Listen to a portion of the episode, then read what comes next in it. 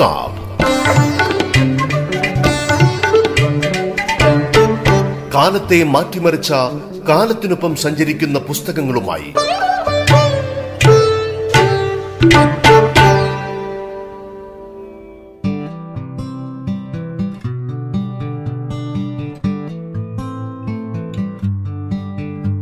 നമസ്കാരം.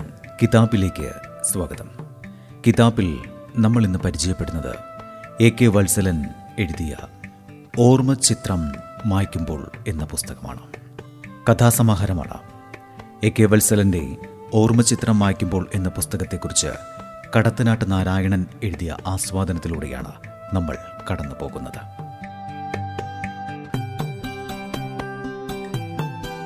A K വത്സലന്റെ പത്ത് കഥകളുടെ സമാഹാരമാണ് ഓർമ്മചിത്രം മായ്ക്കുമ്പോൾ. ഇതിലെ പത്തു കഥകളും അർത്ഥസമ്പുഷ്ടവും ആശയഗാംഭീര്യമുള്ളതുമാണ്. കഥയിലെ കാണാത്ത കഥകൾ എന്ന അവതാരികയിൽ വൈശാഖൻ ഇങ്ങനെ എഴുതുന്നു. കഥയോട് നീതിയും നന്മയും നേരും ആവിഷ്കരിക്കുന്നതിലൂടെ അതിജീവനത്തിനുള്ള സാധ്യതകൾ തേടുകയാണ് ഓരോ കഥാകൃത്തും. എ കെ വത്സലന്റെ കഥകൾ ലളിതവും ഹൃദ്യവുമായ ആഖ്യാന ശൈലിയിൽ അകം പൊരുളുകൾ ആവിഷ്കരിക്കുന്നവയാണ്. ആയിത്തീരുന്ന വഴികൾ എന്ന കഥയിൽ ഭിക്ഷാടനക്കാരിയായി ഒരു പെൺകുട്ടിയാണുള്ളത്. പലപ്പോഴും അവളെ കാണുക സാധാരണക്കാർ ബസ് കാത്തു നിൽക്കുന്ന സ്റ്റോപ്പിൽ വച്ചാണ്. ഒരു ദിവസം അവളെ കണ്ടത് കഴുത്തിൽ ഒരു പാമ്പിനെയും ചുറ്റി ഭിക്ഷയാചിച്ചുകൊണ്ട് നടന്നു വരുന്നതാണ്. പാമ്പിന്റെ തല വലത് കൈയിൽ പിടിച്ചിരിക്കുന്നു. അവളുടെ കയ്യിലെ സ്റ്റീൽ തളികയിൽ ഒരു പാമ്പിന്റെ വിഗ്രഹമുണ്ട്. അതിനു ചുറ്റും ഭസ്മം പൂശിയിരിക്കുന്നു. ചിലർ ആ ഭസ്മമെടുത്ത് നെറ്റിയിൽ തൊടുന്നു. ആ കുട്ടി കഥാനായകന്റെ അടുത്ത് വന്നപ്പോൾ കീശയിൽ നിന്ന് കിട്ടിയ പത്ത് രൂപ പ്ലേറ്റിലേക്ക് എറിഞ്ഞു കൊടുത്തു. പെട്ടെന്നാണ് ഒരു ബസ് വരുന്നത് കണ്ടത്. പാമ്പിനെയും എടുത്ത് നടക്കുന്ന പെൺകുട്ടി അങ്ങോട്ടേക്ക് അങ്ങോട്ടേക്കോടി പെട്ടെന്നവൾ തെന്നിത്തെറിച്ചു വീണു. ആളുകൾ വന്ന് അവളെ എഴുന്നേൽപ്പിച്ചു. കൈകാലുകളിൽ നിന്ന് രക്തം വാർന്നൊലിക്കുന്നുണ്ടായിരുന്നു. അപ്പോഴേക്കും അവളുടെ പാമ്പ് അഴുക്കുചാലിലേക്ക് ഇറങ്ങിപ്പോയി. ആദ്യമൊക്കെ കാശു കൊടുത്തിരുന്നവർ ഇപ്പോഴവളെ തിരിഞ്ഞു നോക്കുന്നില്ല. കഥ ആഖ്യാനം ചെയ്യുന്ന വ്യക്തിയുടെ മാനസികാവസ്ഥയിൽ വരുന്ന പരിണാമം കരുണാർദ്രമായ ഒരു മനസ്സിന്റെ സങ്കടം വായനക്കാരിലേക്ക് പകരുന്നതിന് വത്സലൻ വിജയിച്ചിരിക്കുന്നു എന്നാണ് വൈശാഖൻ പറയുന്നത്. കഥാകാരൻ എ കെ വത്സലന്റെ വാക്കുകളിലൂടെ. എല്ലാവർക്കും നമസ്കാരം. ഞാൻ വത്സലൻ.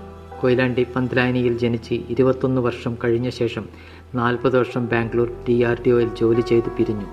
ഇപ്പോൾ പാലക്കാട് ചന്ദ്രനഗറിൽ താമസിക്കുന്നു. എന്റെ പത്തു ചെറുകഥകളുടെ സമാഹാരമാണ് ഓർമ്മചിത്രം വായിക്കുമ്പോൾ എന്ന പുസ്തകം. ഓർമ്മകൾ പുറകോട്ടൊഴുകുന്ന ഒരു നദിയാണല്ലോ. എന്റെയും ചില സുഹൃത്തുക്കളുടെയും അനുഭവങ്ങളെ ഒരു ഡയറിക്കുറിപ്പ് പോലെ എഴുതി വെച്ചതിൽ നിന്നും പത്ത് കഥകളെടുത്ത് എന്റെ മകൻ അനുരൂപ് പുസ്തകമാക്കുകയായിരുന്നു. വിശപ്പാണ് മനുഷ്യന്റെ ഏറ്റവും വലിയ പ്രശ്നമെന്ന് ചെറുപ്പത്തിലെ തോന്നിത്തുടങ്ങിയതാണ്. ഭക്ഷണത്തിന് വേണ്ടി എന്തും ചെയ്യാൻ തയ്യാറാകുന്ന മനുഷ്യരെ ഞാൻ നഗരത്തിൽ കണ്ടു. അത് അവരെ പല തെറ്റായ വഴിക്കും നയിക്കുന്നതും ഞാൻ ശ്രദ്ധിച്ചിട്ടുണ്ട്. പുസ്തകത്തിലെ ആദ്യത്തെ കഥയായ ആയിത്തീരുന്ന വഴികളിലെ പെൺകുട്ടി പാമ്പുമായി നടക്കുമ്പോൾ അവളുടെ തളികയിൽ വീഴുന്ന നാണയത്തൊട്ടുകൾ കൊണ്ട് സംതൃപ്തിയായിരുന്നു. അവളുടെ പാമ്പ് ഒരിക്കൽ നഷ്ടപ്പെട്ടതോടുകൂടി തളികയിൽ ആരും നാണയത്തൊട്ടുകൾ ഇട്ടില്ല. മാത്രമല്ല അവളുടെ ശരീരത്തിലേക്ക് തുറച്ചു നോക്കുകൂടി ചെയ്തു. അതുവരെ അവൾക്ക് ആഹാരവും ശരീരത്തിന്റെ കവചവുമായിരുന്നു ആ പാമ്പ് എന്ന് മനസ്സിലായി.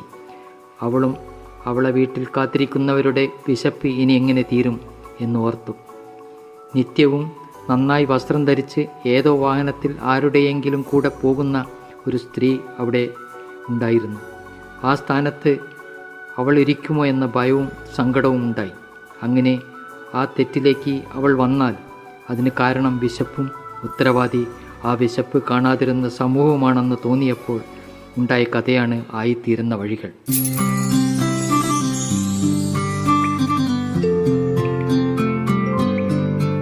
ഈ സമാഹാരത്തിലെ മറ്റൊരു നല്ല കഥയാണ് ഓർമ്മ ചിത്രം വായിക്കുമ്പോൾ എന്ന സമാഹാരത്തിന്റെ തലക്കെട്ട് തന്നെയായ കഥ.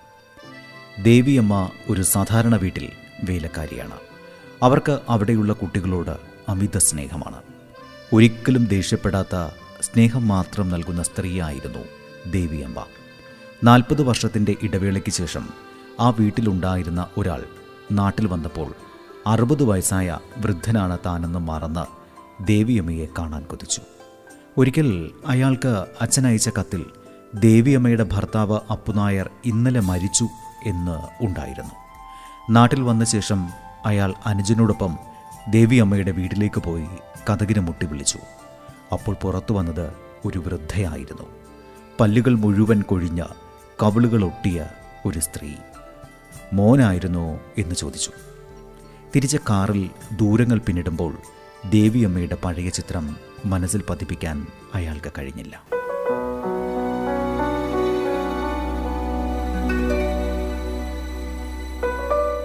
രണ്ടാമത്തെ കഥയായ തെക്കേക്കുനിയിലെ ശങ്കരൻ തിരിച്ചെത്തി എന്നതാണ്. ഗ്രന്ഥകാരൻ എ കെ വത്സലന്റെ വാക്കുകൾ. ബാംഗ്ലൂരിൽ വെച്ച് മരിച്ച സുഹൃത്തിന്റെ ശവത്തോടൊപ്പം ഗ്രാമത്തിലെത്തിയപ്പോൾ അവിടെയുള്ള മനുഷ്യരുടെ സങ്കടവും സ്നേഹവും കണ്ടപ്പോൾ നഗരത്തിലെ മനുഷ്യരുടെ ജീവിതവും പൊങ്കച്ചവും ഓർത്തു. വാട്സപ്പിലും എഫ് ബിയിലും ആയിരക്കണക്കിനുള്ള സുഹൃത്തുക്കളുടെ എണ്ണം പറഞ്ഞിരുന്ന ശങ്കരൻ ഈ ഗ്രാമത്തിലെ മനുഷ്യരെക്കുറിച്ച് തരം താഴ്ത്തിയാണ് എപ്പോഴും പറഞ്ഞിരുന്നത്. സോഷ്യൽ മീഡിയയിൽ കെട്ടിപ്പൊക്കുന്ന ബന്ധങ്ങളെല്ലാം സോപ്പ് കുമിളകൾ മാത്രമാണെന്ന് തോന്നിയപ്പോഴാണ് ആ കഥ എഴുതിയത്. ഞാൻ ചെക്കപ്പിനായി ഹോസ്പിറ്റലിൽ പോയി കാത്തിരിക്കുമ്പോൾ കാണുന്ന കാഴ്ചയും പരിചയപ്പെട്ട മനുഷ്യരെക്കുറിച്ചും ചിന്തിക്കുക പതിവായിരുന്നു. അങ്ങനെ മനസ്സിനെ വേദനിപ്പിച്ച ഒരു സംഭവത്തിൽ നിന്നാണ് വെളുത്ത പല്ലികൾ ഇല്ലാതാകുന്നു എന്ന കഥ. പ്രായമായി മരിക്കുന്നവരുടെ പുനർജന്മമാണ് വീട്ടിലെ വെളുത്ത ബലികളെന്നും യൗവനത്തിൽ അകാല മരണം സംഭവിക്കുന്നവരാണ് കറുത്ത ബലികളായി പുനർജനിക്കുന്നതെന്നും ഒരു വിശ്വാസം പണ്ടുണ്ടായിരുന്നു. ഈ കാലഘട്ടത്തിൽ യുവാക്കളും യുവതികളും രോഗം വന്നും അപകടത്താലും മരിക്കുന്നത് ഓർത്ത് ഒരു മിത്തിലൂടെ സൂചിപ്പിച്ചതാണ് വെളുത്ത ബലികൾ ഇല്ലാതാവുന്ന എന്ന കഥ. എന്നാൽ പുതിയ തലമുറ അന്ധവിശ്വാസത്തിലേക്കും അനാചാരത്തിലേക്കും മാറിക്കൊണ്ടിരിക്കുകയാണ്.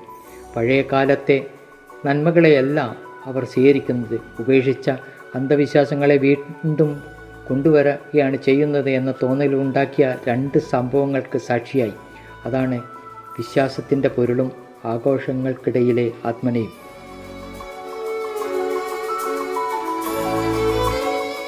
കിതാബ് ഇടവേളയ്ക്ക് ശേഷം തുടരും. കിതാബ് തുടരുന്നു.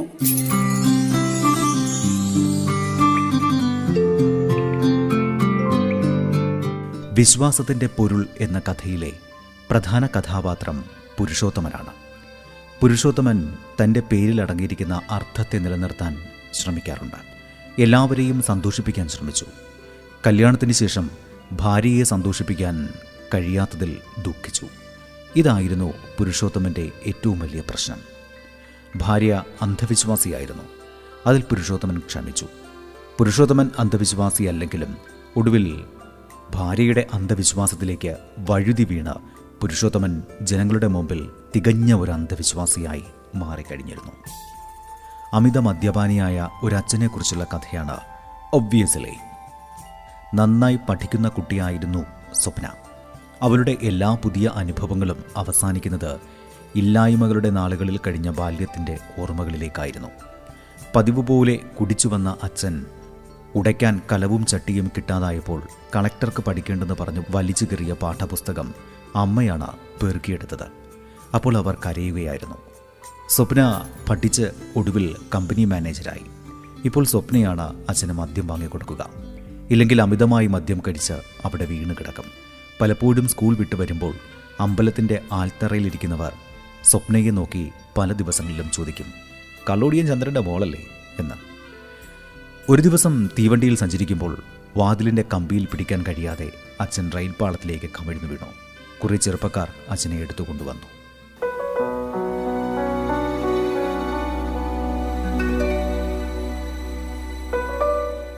ഓർമ്മചിത്രം വായിക്കുമ്പോൾ എന്ന കഥയുടെ പേര് തന്നെയാണ് ഈ പുസ്തകത്തിനിട്ടത്.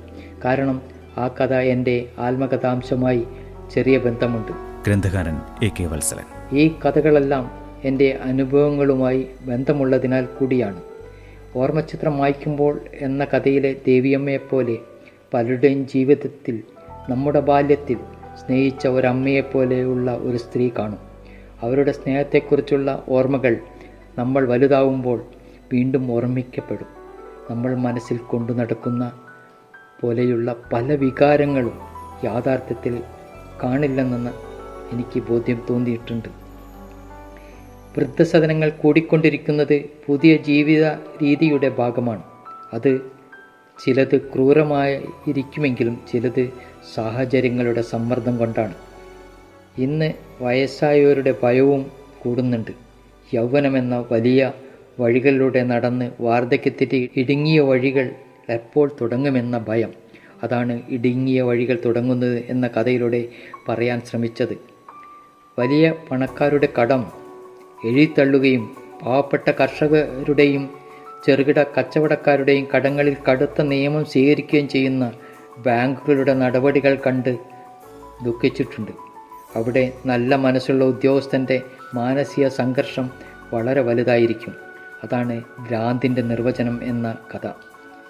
ഒരു സിയയുടെ മരണം എന്ന കഥ ഈ കാലഘട്ടത്തിൽ മാധ്യമങ്ങളും ജനങ്ങളും ചേർന്ന് ഊതി വീർപ്പിക്കുന്ന കെട്ടിപ്പൊക്കുന്ന കഥകളും ചിലരെ അമാനുഷ്യരാക്കി മാറ്റുന്നു എന്ന് പറയാൻ പഴയ നാട്ടിലെ ഒരു സംഭവം കഥയാക്കി മാറ്റിയതാണ്. പത്താമത്തെ കഥയായ ഓബിയസ്ലി ഗ്രാമത്തിൽ ജനിച്ച് നല്ല വിദ്യാഭ്യാസം കിട്ടിയ ചില പാവപ്പെട്ട വീട്ടിലെ പെൺകുട്ടികൾ കുടുംബഭാരവുമായി വൻ നഗരങ്ങളിലെ ഐ ടി മേഖലയിൽ ജോലി ചെയ്യുന്നുണ്ട്. മാതാപിതാക്കളെ ഒരു മെച്ചപ്പെട്ട ജീവിതത്തിലേക്ക് കൊണ്ടുവരണമെന്ന വിചാരം മാത്രമുള്ള കുട്ടികൾ. അവർ കരുതുന്നതിൽ നിന്നും ഭിന്നമാണ്. അതിൽ ചിലരുടെ മനസ്സ് എന്ന് തിരിച്ചറിയുന്ന ഒരു പെൺകുട്ടിയുടെ കഥയാണ് ഒബ്വിയസ്ലി മനുഷ്യരുടെ ദുരിതങ്ങൾക്ക് മുമ്പിൽ ഒരു കുട്ടിയെപ്പോലെ പകച്ചു നിൽക്കുമ്പോൾ അത് എഴുതി വെച്ച് തൽക്കാലം ആശ്വാസം തേടുകയാണ് ഞാൻ. മറ്റല്ലാതെ എന്ത് ചെയ്യാനാണ്? നമസ്കാരം.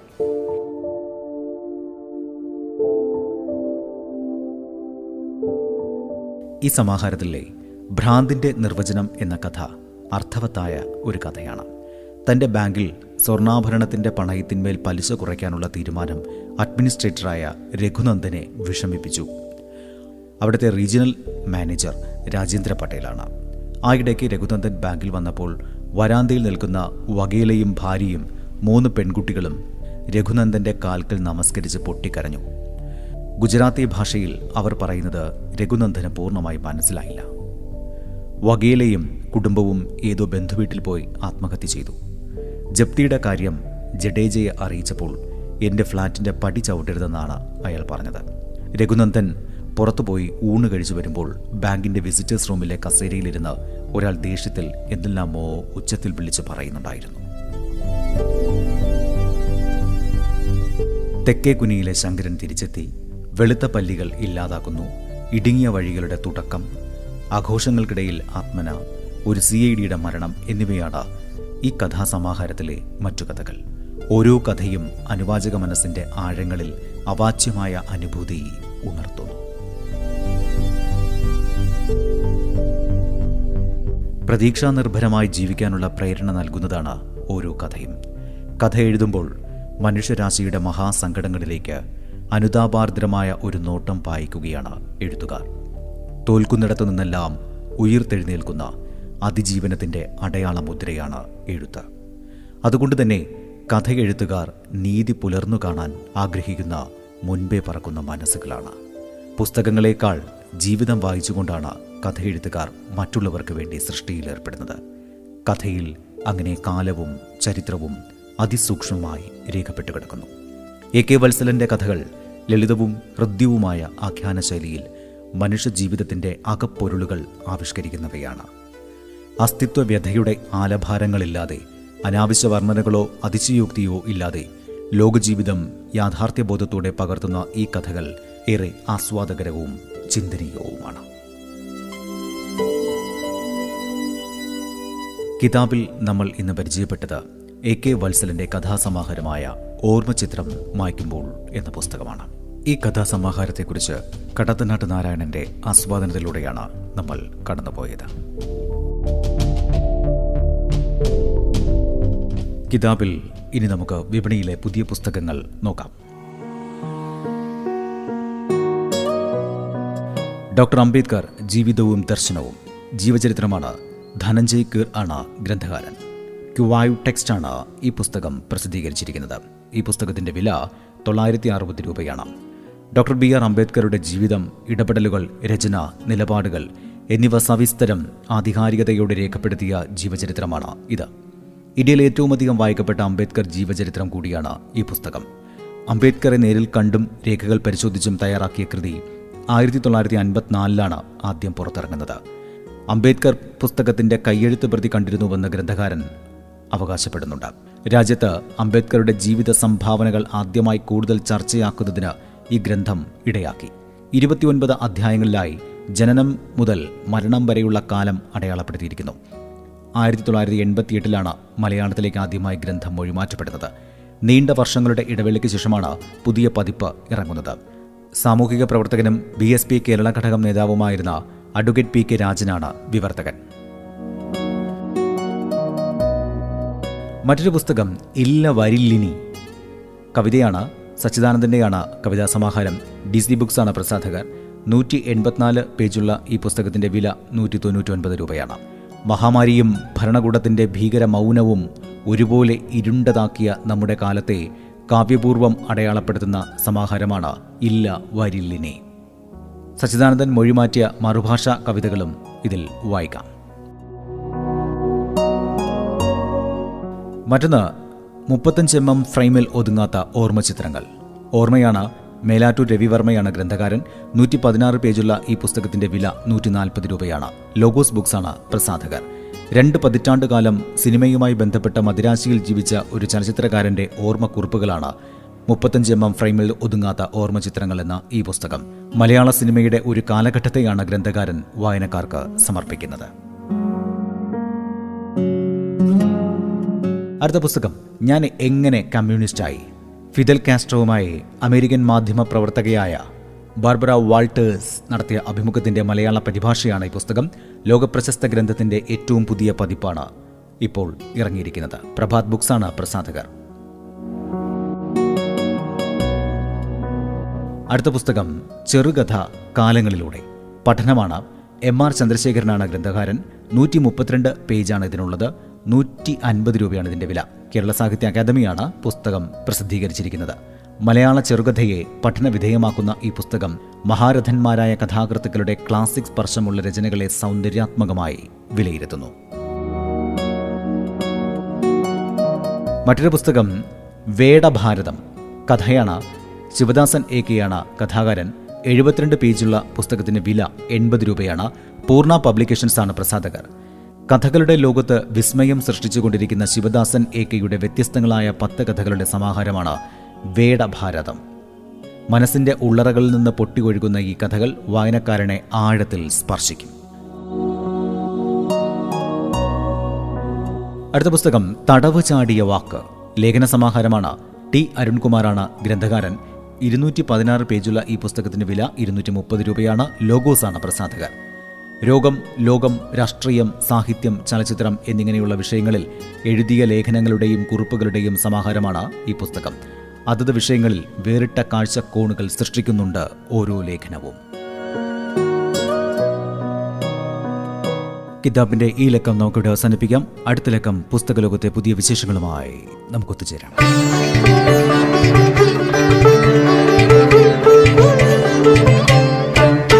കിതാബ്